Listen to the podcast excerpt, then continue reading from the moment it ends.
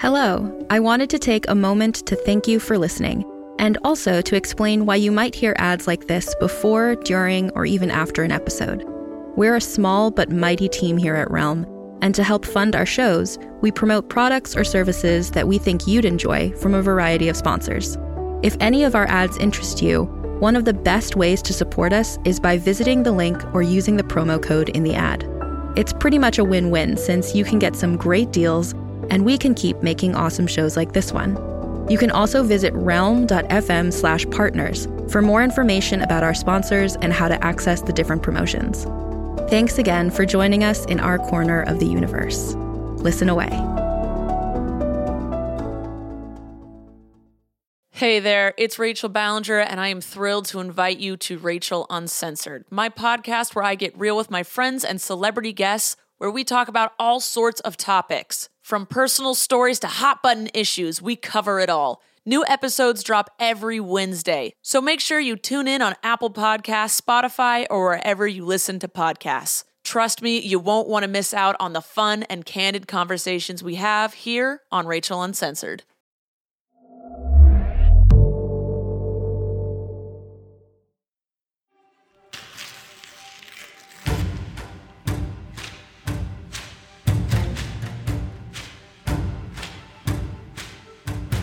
Realm presents Book Burners, Episode 1.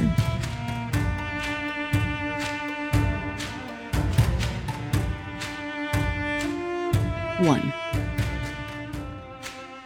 Sal Brooks would have described herself in a police report as early 30s, female, brown hair, 5'9, exhausted, borderline breakdown case, shaking hands, haunted eyes.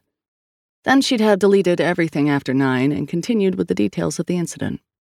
In this case, forensic analysis of the museum theft yielded an Astoria address.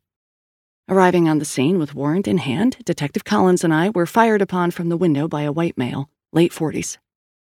After a brief exchange of fire, Detective Collins forced the door. Behind the door, Sal set her badge and gun on her bureau and gripped the first two fingers of her left hand. Her stomach ran a floor routine even the Russian judge would give full marks. She'd seen blood before, and bodies. The severed fingers in the ashtray on the coffee table in Astoria that afternoon, those were worse. They'd yield prints, at least, which would not help her sleep tonight. Her cell phone rang. Perry. She didn't pick up. The ringing stopped before the call forwarded to voicemail, then started again. Still him, Perry, this isn't a good time, was what she started to say, but she didn't get halfway through her brother's name before Hurricane Perry struck shore. Sal, thank you, thank you, thank you for picking up. I'm so glad. It's wonderful to hear your voice. I missed you. How are things? How long has it been anyway? Uh, can I come over, like, now? It's been a month. She thumbed a gap in her blinds. The sidewalk under her window was bare and the street almost empty. Red Toyota pickup, Honda Civic, garbage, two young guys staggering home after drinking off a Thursday night. Thank God. The last time she'd heard Perry talk like this, he was on the run from some crazy scenester drama and hadn't waited for her permission to come over. Just called her from the sidewalk in the rain and looked up, dripping, with that hangdog John Cusack look she knew he practiced in the mirror. Since the last time you were in trouble? It's nothing big, Sal, I promise. Nothing you should worry about just, you know, internet stuff. And, and then I started arguing with my roommates, and, you know, people can get crazy sometimes, like crazy. It's not the same thing as last month, I swear. Uh, I just need a place to be, you know? I'd get a hotel if I could. If he had money for a hotel. She peeked out her corner window just to be sure. He wasn't down there either. I've had a very long day, Perry. I know, I know. Every day's a long day for you. I- am so sorry, but I just kind of need a place to rest for a little while. And I did apologize for last month, and I sent you flowers. David still isn't returning my calls. You deserve better than a guy like that. A guy who doesn't understand the importance of family. David has a huge family. He's a good guy. He just doesn't like being kicked out of bed because my kid brother's locked himself out of his apartment. That was a good thing. Emphasis on the was and the flowers you sent were fake. Better that way. They don't die, right? And it wasn't just that I locked myself out. In any way, I'm improving. I mean, you don't have anyone over now, do you? Her eyes narrowed. She glanced out each window again. Where are you? What do you mean? She realized she could hear his voice twice once through the phone and once from the hall. Sal marched from her bedroom, past kitchen and living room, to the door. She unbolted the bolt, unchained the chain, and pulled the door open. Perry was less wet than she'd last seen him, at least. One hand pressed an oversized Star Trek phone to his ear. He wore a dirty tan trench coat open over a ratty black t shirt with three pixelated hearts on the front and a fourth half full, and jeans torn at the knee, from his nervous habit of clawing them while he worked on his computer, rather than from wear. His other hand held a large rectangular parcel wrapped in more t shirts and duct tape, which he waved at her, then stuck under his arm and waved again with an empty hand. He deployed John Cusack version 1.2. She clicked her phone shut. He started warming up John Cusack version 1.7. She sighed and smiled and hugged him. Come in, doofus. He sat up in the living room and she put water in the kettle. Do I want to know why you're here? Thank you so, so, so much. He set the parcel on her living room table and undid the duct tape. It's not dangerous. I mean, I'd tell you if it were, you know. But I got into a fight with the roomies over a project we're working on together. It's sort of, and I want to make sure I'm right before I go home. Just need some time to work on this thing myself. Bunch of posers. Don't know Altaic from Aramaic. He unwrapped the t shirts layer by layer, each silkscreen video game reference worse than the last. I get that one, she said. It's the, what, the game with the dysentery? Why all the t shirts? Sal, do you have any idea how old this thing is? He folded a Mario shirt back to reveal a thick tome bound in pale leather with gold wire on the spine. The page's ragged edges were dyed blood red. Sal remembered severed fingers in an Astoria ashtray, and her stomach made a second pass at the floor routine. No? Old, and I mean old. I shouldn't be handling it without gloves. The kettle cried, and Sal followed its protest to the kitchen. You should get new roommates. You fight more with those guys than I ever have with an ex, even Jeremy. She returned with two mugs of coffee. It's just professional differences. I mean, we're working on big problems, borderline intractable. Arguments get heated. There are different strategies about how to approach the artifact. Aiden, you know, roommate Aiden with the crush on you, he wants to scan the whole thing for word frequency analysis, which just seems patently silly. The codex form factor suggests it's supposed to be read, like, by people. And anyway, and security protocols are hella lax, which matters when you're under surveillance. He took a sip, made a face. Is this instant? Wait, is surveillance? Todd says it's the book burners. That's why they wanted the book out of the house, which is just so dumb. If the book burners were after me, how would I have even made it here? He set his hand on the book's cover. Sal hadn't noticed before how the leather was discolored. Most of it matched Perry's skin, but a crimson bloom spread beneath his fingers. She heard a sound she couldn't name. A footfall, maybe? Or a whisper? Very soft. Goosebumps chased goosebumps up her arms. Perry, who are the book burners? Do you think someone's following you? I thought you didn't want to know. She leaned over the couch, over his shoulder, and checked through the blinds. Street still bare. Red Toyota pickup, Honda Civic, garbage, easy carpet cleaner van. Please, Sal, they would have nabbed me on the way. They did not. Ergo, I wasn't followed. What the hell is going on? Someone knocked on her door. Shit, Perry said. Jesus Christ, Perry. She grabbed her phone off the living room table. Who is that? Aiden, probably. Mr. Brooks? The man on the other side of the door was unquestionably not Aiden. Too old, too sure, too calm. An accent Sal couldn't place twined through his words. Mr. Brooks, we're not here to hurt you. We want to talk. Shit, Perry repeated for emphasis. Sal ran to her bedroom and returned with her gun. Who are you? I'm looking for Mr. Brooks. I know he's in there. If he is, I doubt he'd want to see you. I must talk with him. Sir, I'm a police officer, and I'm armed. Please step away from the door. Has he opened the book? What? She looked into the living room. Perry was standing now, holding the book, fingers clenched around the cover like she'd seen men at bay clutch the handles of knives. Sir, please leave. I'm calling 911 now. She pressed the auto dial. The line clicked. Stop him from opening the book, the man said. Please, if he means anything to you, stop him. Hello, this is Detective Sally Brooks. And she rattled off her badge number and address. I have a man outside my apartment who is refusing to leave. Something heavy struck the door. Door jamb timber splintered. Sally stumbled back, dropped the phone, both hands on the pistol. She took aim. The door burst free of the jamb and struck the wall. A human wind blew through. Later, Sal remembered slivers, a stinging blow to her wrist, her gun knocked back against the wall. A woman's face, Chinese, she thought, bob haircut. Her knee slammed into Sal's solar plexus, and she fell, gasping, to the splinter strewn carpet. The woman turned, in slow motion almost, to the living room where Perry stood. He held the open book. His eyes wept tears of blood, and his smile bared sharp teeth. He spoke a word that was too big for her mind. She heard the woman roar and glass break. Then darkness closed around her like a mouth. Summer sun baked her skin. Sal lay, 14 years old, on a raft atop the pond out back of her grandparents' Carolina homestead while Perry read aloud on shore. Her hand trailed into the still water. The water was still, but moving too.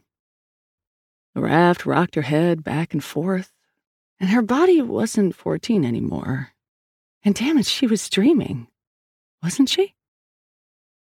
If she strained, she could hear voices on the other side of the dream. You lost him. A man's voice, lilting, Close. A different voice from before. How did that happen? He opened the book, is how. A woman's voice. Do you need a picture? I have crayons in the truck if you'd like to draw one. He tried to hit me, she replied. Got her instead. I pulled her out, but he made the window before I could catch him. So the boy's off grid with a writer in his head in a city of eight million people. Wonderful, I think we'll call that. A double plus effort. Sirens. Christ, the man said. Answer calls quickly here. Come on. Is she? Fine. Are you sure? Don't open your eyes while lying on your back. Bad for them. You'll see too much of the sun. She forced them open. The man kneeling over her was red haired and beautiful. Sorry, have to run. Have a nice rest. You'll feel better in the morning. He pulled away, and the ceiling grew new shadows, which fell to crush her again.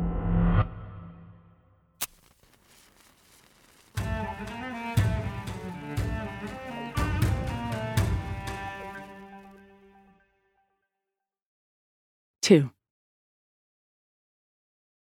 Sal, in the department clinic, with whatever she had to hand, was how the clue solution would read if someone didn't start making sense soon. She glared over the doctor's head at Collins, her partner, who leaned against the wall, arms crossed, looking like he'd rather be anywhere but here, carrying anything but the news he carried. Her head swam. I've told you three times, she said. My brother came to my apartment. Two people followed him. I gave you their descriptions. They broke down my door, there was a fight, and I woke up when the officers arrived. It's not that complicated a story. You're sure you saw your brother? Of course I'm sure. It was Perry. He had some kind of fight with his roommates. Breathe, the doctor said. She breathed. The stethoscope chilled her skin. So, what's the problem? Collins shifted, but if he'd been trying to get comfortable, his expression suggested that he'd failed. Who says there's a problem? Come on, Collins. Here. He passed her a tablet. Hit play. Security camera footage rendered her apartment building hallway in ghoulish greens and whites. She saw herself open her door and peer out into the hall, smile, step back, swing the door wide, and close it again. This is the wrong footage. It's not, though. Check the timestamp. Perry's not there. Collins lowered his chin toward his chest. It didn't touch due to the extra chin in the way. Scratch one theory. You thought I was seeing things. Who knows? We got your testimony. We got a living room with broken glass and two cups of instant coffee. We got a tape that doesn't match your story and falls apart 10 minutes later. Stare up at the ceiling, the doctor said. Just with your eyes. Keep them wide, please. The doctor's flashlight burned the world.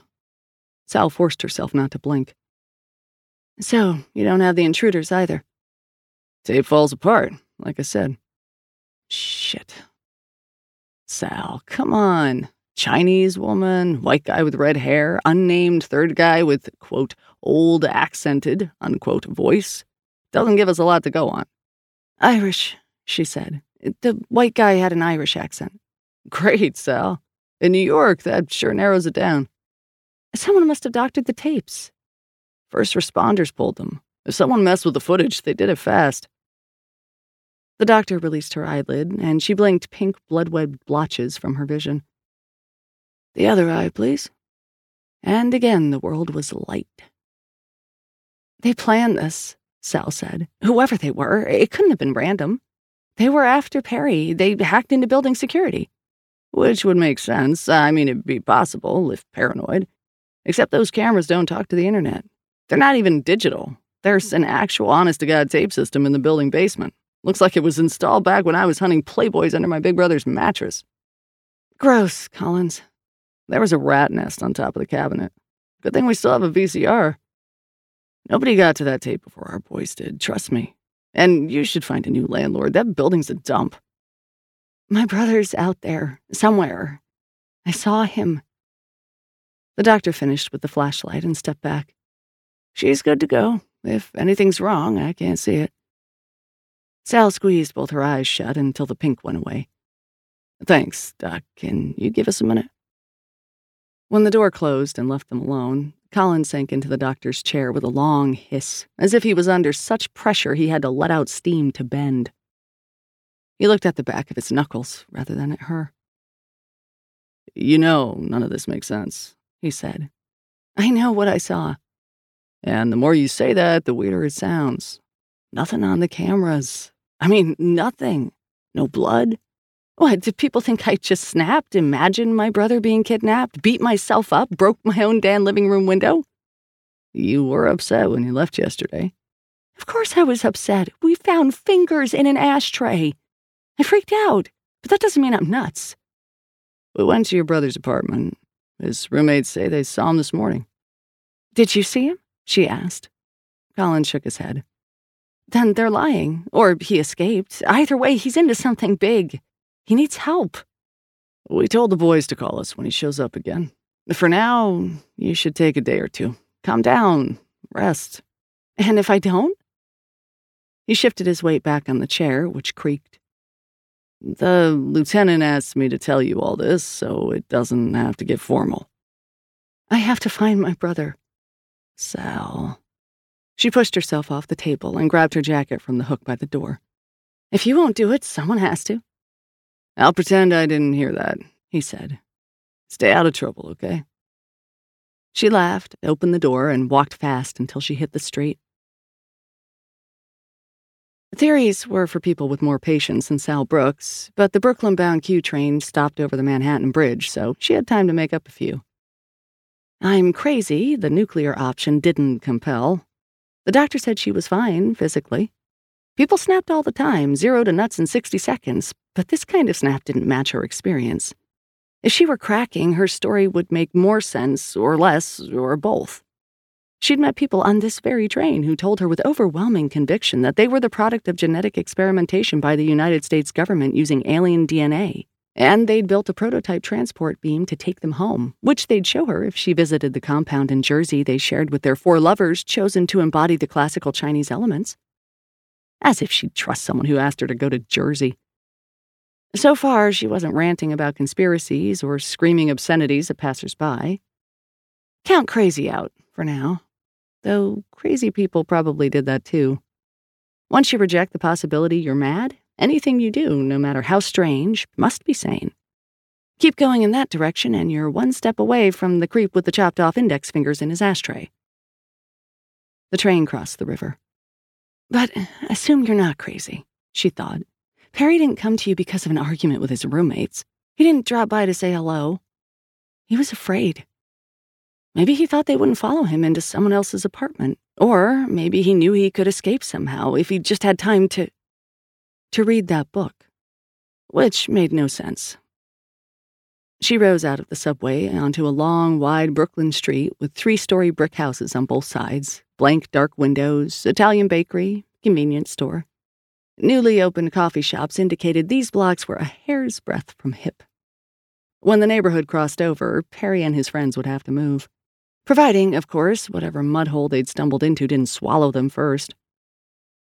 Perry's roommates knew something.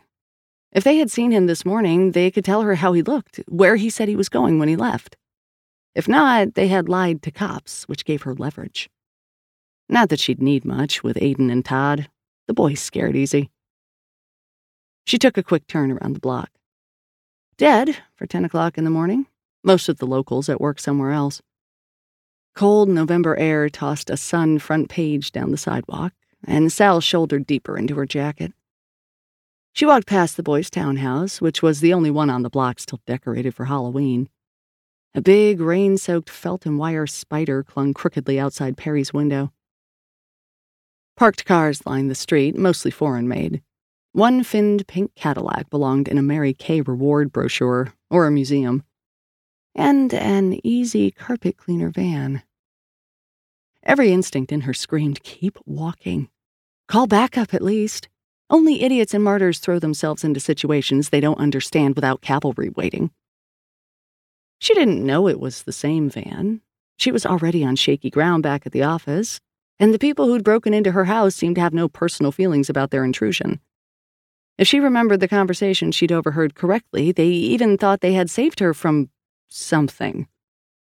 Still, though, Sal really wanted to rule out any chance she was crazy, she shouldn't have walked straight to the van, drawn her gun, thrown open the rear doors, and told the two monitor lit figures inside, Hands where I can see them. The Chinese woman rolled her eyes, then raised her hands to the level of her shoulders. I told you we should have switched vans.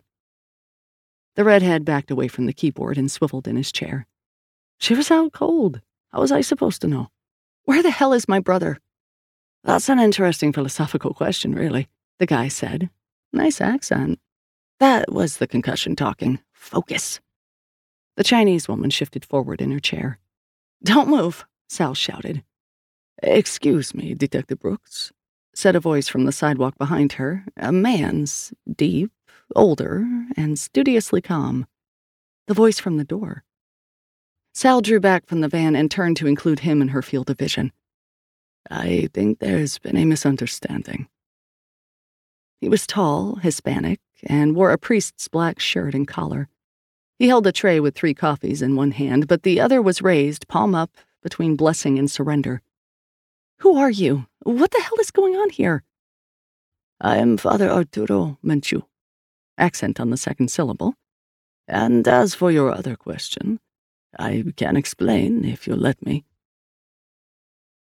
They stood on the sidewalk beside the van. Menchu had wanted to talk inside, but Sal gave him a what kind of idiot do you take me for look, which ended that line of conversation fast. Red looked uncomfortable out in the open. He kept shifting from foot to foot and glancing over his shoulder, hands deep in his pockets. The woman just watched, arms crossed. A bandage wrapped the knuckles of her right hand, and there was a lot of lean muscle hiding beneath her black jacket. Sal liked her. After a confusing day, straightforward hostility felt refreshing. You're priests, Sal said, skeptical. The woman laughed, once. I'm a priest, Menchu said. Grace, of course, is not. Liam's a lay brother. Why did you break into my apartment last night? She considered adding how in reference to everything the broken door, the book, the corrupted tape. Decided against it, one problem at a time. Menchu set the tray of coffees atop the van. Your brother's in possession of a rare manuscript that does not belong to him. It used to belong to the people we work for. It was stolen 70 years ago. Turns out the volume spent the last seven decades in the Metropolitan Museum's sealed collection. Two weeks ago, someone broke into that collection and made off with a number of books, including this one. You're saying Perry was part of the museum heist? She remembered Astoria yesterday severed fingers, and an ashtray full of blood. White male, mid 40s, shots fired. Hope of recovering, Christ, fingerprints. No way. Not directly. Your brother and his friends were one of many parties looking to buy the stolen texts. Father Menchu kept his voice calm, maintained eye contact, presented himself to her at an angle. He was good at seeming non threatening, Part of the job, Sal guessed. Her attention drifted back to Grace, who grinned, baring teeth. And there were others willing to pay more. Your brother stole the book from the original thief and left a copy in its place. We reached out to your brother, hoping to resolve the issue without violence, but he ran to you, and then he ran from you. The book is valuable, if only to a collector, and the people he stole it from don't like to lose. We can keep him safe if he works with us. The fingers had been wedged into the gaps in the ashtray meant to hold cigarettes. Their nails pointed out, sun rays of flesh and bone. He should go to the police. We are the police, Menchu said. Bullshit. We're special consultants to the police department on this matter. If you'll permit me. He reached slowly for his breast pocket. She nodded. From within, he produced a business card with a cell phone number Sal recognized. This is Chief Gallagher's card. She'll confirm my story. We were overzealous last night, for which I offer my apologies. Perry is in great danger. And there it was, beneath the professional polish, beneath the professional assurance Sal had heard too many times from priests and lawyers. Menchu cared. I'm sorry, he continued. I know this has been a huge shock. I know you're worried about your brother. So are we. We need to find him. One man, Liam said. Off the grid in a city like this, paying with cash. No problem. Anyone else you'd like me to find while I'm at it? Elvis, Amelia Earhart? Father Menchu ignored him. It's possible his friends know something, but they're scared. They won't talk to anyone they don't know. We're wasting time, Grace said. We should just knock down the door. Liam nodded. Great idea. Worked so well last night. There were a thousand procedural reasons Sal should leave. But Perry was in danger, and if these people had the chief's blessing, she could help them without breaking orders. Technically. I can help. No, Menchu said. I'm sorry, we can't involve you. I'm involved already. This is my brother we're talking about. Every second counts. If you go in there without me, you'll learn less than the cops did this morning. We know what we're doing. So do I. Menchu's eyes were deep and sad. Liam cleared his throat. Let her in, father. We're short-handed anyway. The priest sighed. Very well. One question, Sal said to break the silence as much as anything else. You said you're consultants. Where from? The old man raised one finger to his collar. Isn't it obvious?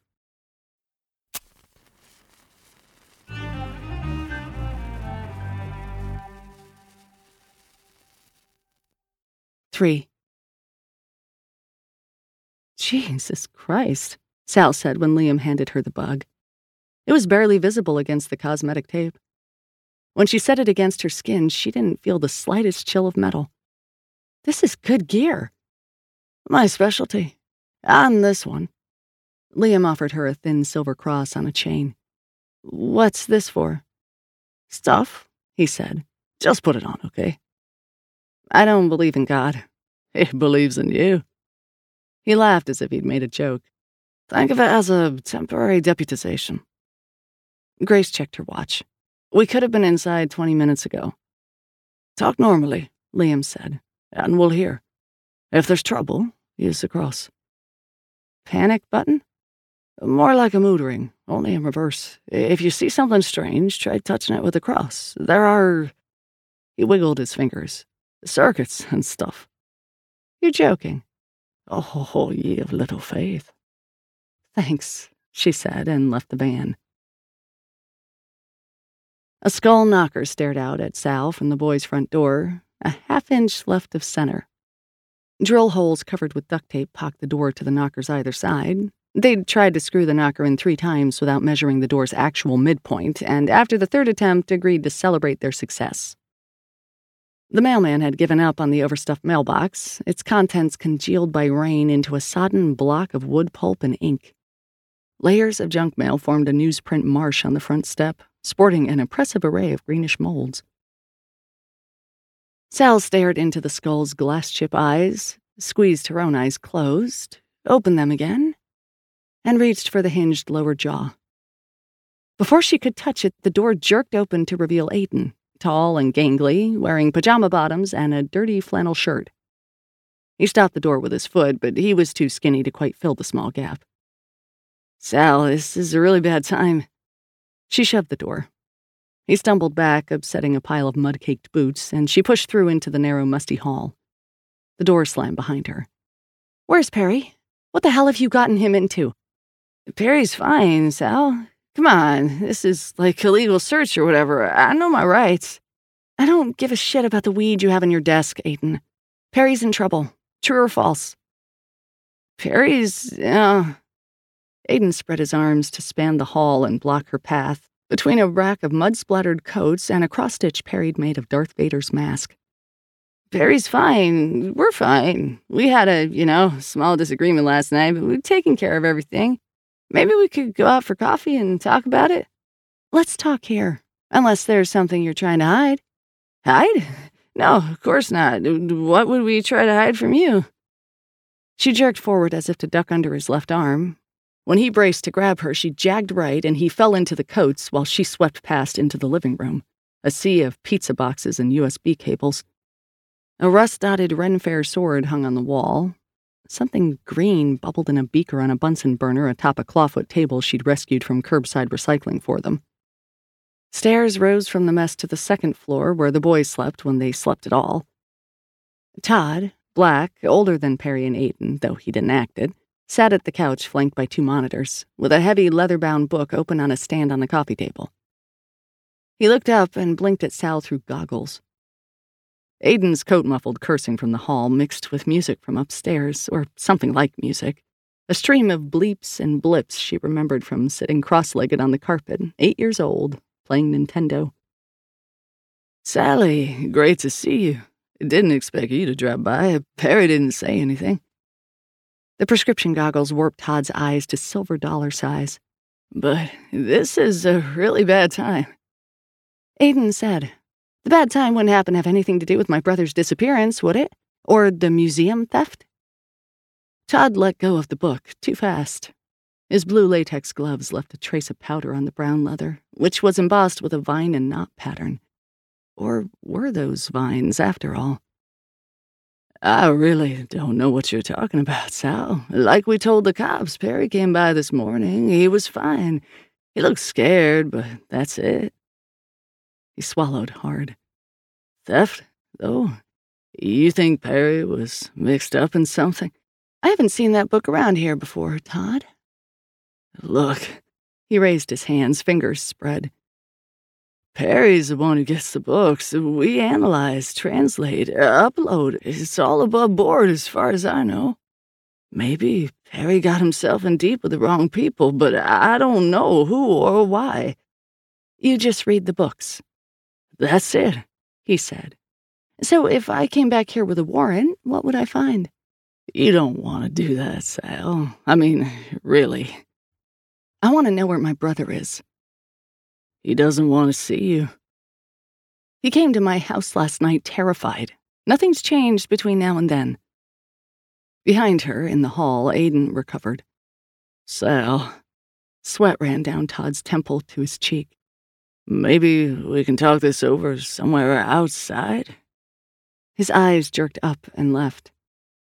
She turned, Three bedroom doors upstairs one for Aiden, one for Todd, one for Perry. Perry's, the one with the Japanese cartoon scroll, was slightly ajar. That sounds like a good idea, she said, then ran up the stairs and burst through the door into Perry's room. Monitors illuminated the unmade bed, the bare bookshelves, the piled clothing. There should have been sunlight, but the Halloween store spider hung outside Perry's window blocked the sun.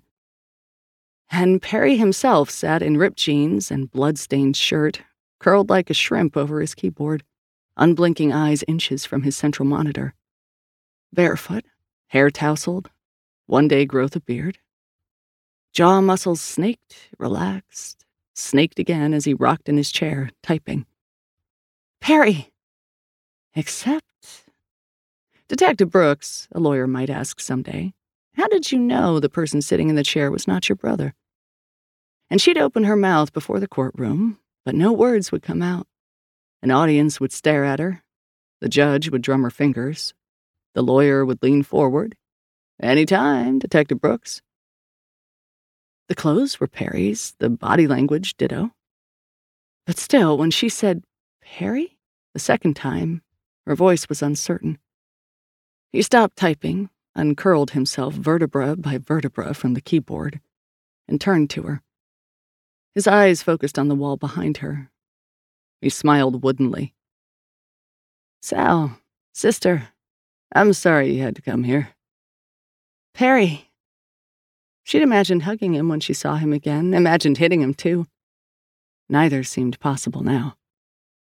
Perry, you're here. As if saying that would make it true. I am, and you should go, Sal. What a reasonable suggestion. I have work to finish, if you don't mind. She didn't, but her not minding was strange, wasn't it? Perry, what happened last night? Nothing, he said. I was pushed, you see. The book burners chased me, and I took help where I could find it. I'm perfectly fine, better than I've been in a long, long while. You're a police officer, he said, as if he'd just looked the fact up in a large and fine print list. His words didn't match the movements of his mouth. She focused through the fear. And why fear? He was her brother. But maybe he wasn't right now. His mouth was not moving in time with his words because the words he spoke were not English, even though that was the language she heard. It must feel like this when you solve a case, when the whole world makes sense at once. I've been working on a puzzle for a long time, and I just needed the right push. He reached for her. There seemed to be a great deal of space between them all of a sudden, but his arm grew longer to bridge the gap. A finger of ice pressed against her skin above her heart, so cold it burned. As the hand approached, it no longer looked like a hand at all, not like a hand of flesh. Torn corrugated tin twisted around paper and woven plastic bones forming fingers. Black oil dripped from ragged joints. The arm was a length of rebar wound with trash bags and shredded cloth. Bottle glass eyes reflected the monitor's blue glow. Thin lips parted to reveal metal teeth, wet with more oil. But some traitor impulse still insisted this was Perry, her brother. There was no reason to pull back from him. There was no reason to run. She should let this thing touch her that the oil on its metal skin was not oil, in fact, but a whisper, a voice that might help her if it only got inside. The cold fire against her chest was real. Her skin seared, froze, cracked. She followed the pain back to her body and retreated, unsteady, as if her legs belonged to someone else. She staggered out into the hall, the arm stretched toward her impossibly long. She slammed the door shut on the thing's hand. The Perry thing didn't seem to care. It kicked the door open. Mangled fingers clicked back into place. Its smile split as it widened. It didn't need a face anymore, just teeth. From the bedroom, she heard a window shatter. Bottle glass eyes widened. A black blur knocked the thing that was not her brother into the wall. Sal blinked, and the blur resolved into grace. Slivers of window glinted from the insteps of her boots. She raised one of Perry's monitors overhead and slammed it into the falling creature's face. Sally thought, Help!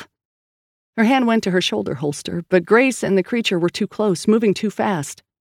It threw Grace back, wriggled to its feet without concern for any principles of anatomy, and ran at her. Grace jumped back onto the bed, out of reach, dodged a tin claw, then jumped onto the creature before it could recover, toppled it to the ground, and struck it in the face four times with her forehead. A ceramic plate on the thing's face broke. Grace clawed inside it for something Sal couldn't see. Take it easy, that's my brother. It's not, Grace said. It never was. The creature threw her into the desk. Grace roared, dodged left. A claw shattered one of the remaining monitors. Grace grabbed the broken flat panel from the floor and hit the arm, which snapped. Grace, get back. Give me a shot. I have this. You worry about the guys downstairs. What? Go! She went. Behind her, more screaming, more broken glass. Downstairs, Todd sat in front of the book. His blue gloved hand stroked its paper. He looked up and over at her. Todd, Jesus Christ, there's something up there. But his goggle swollen eyes were black from pupil out to edge. He turned a page of his book. You are listening to Bookburners, created and produced by Realm, your portal to another world. Listen away.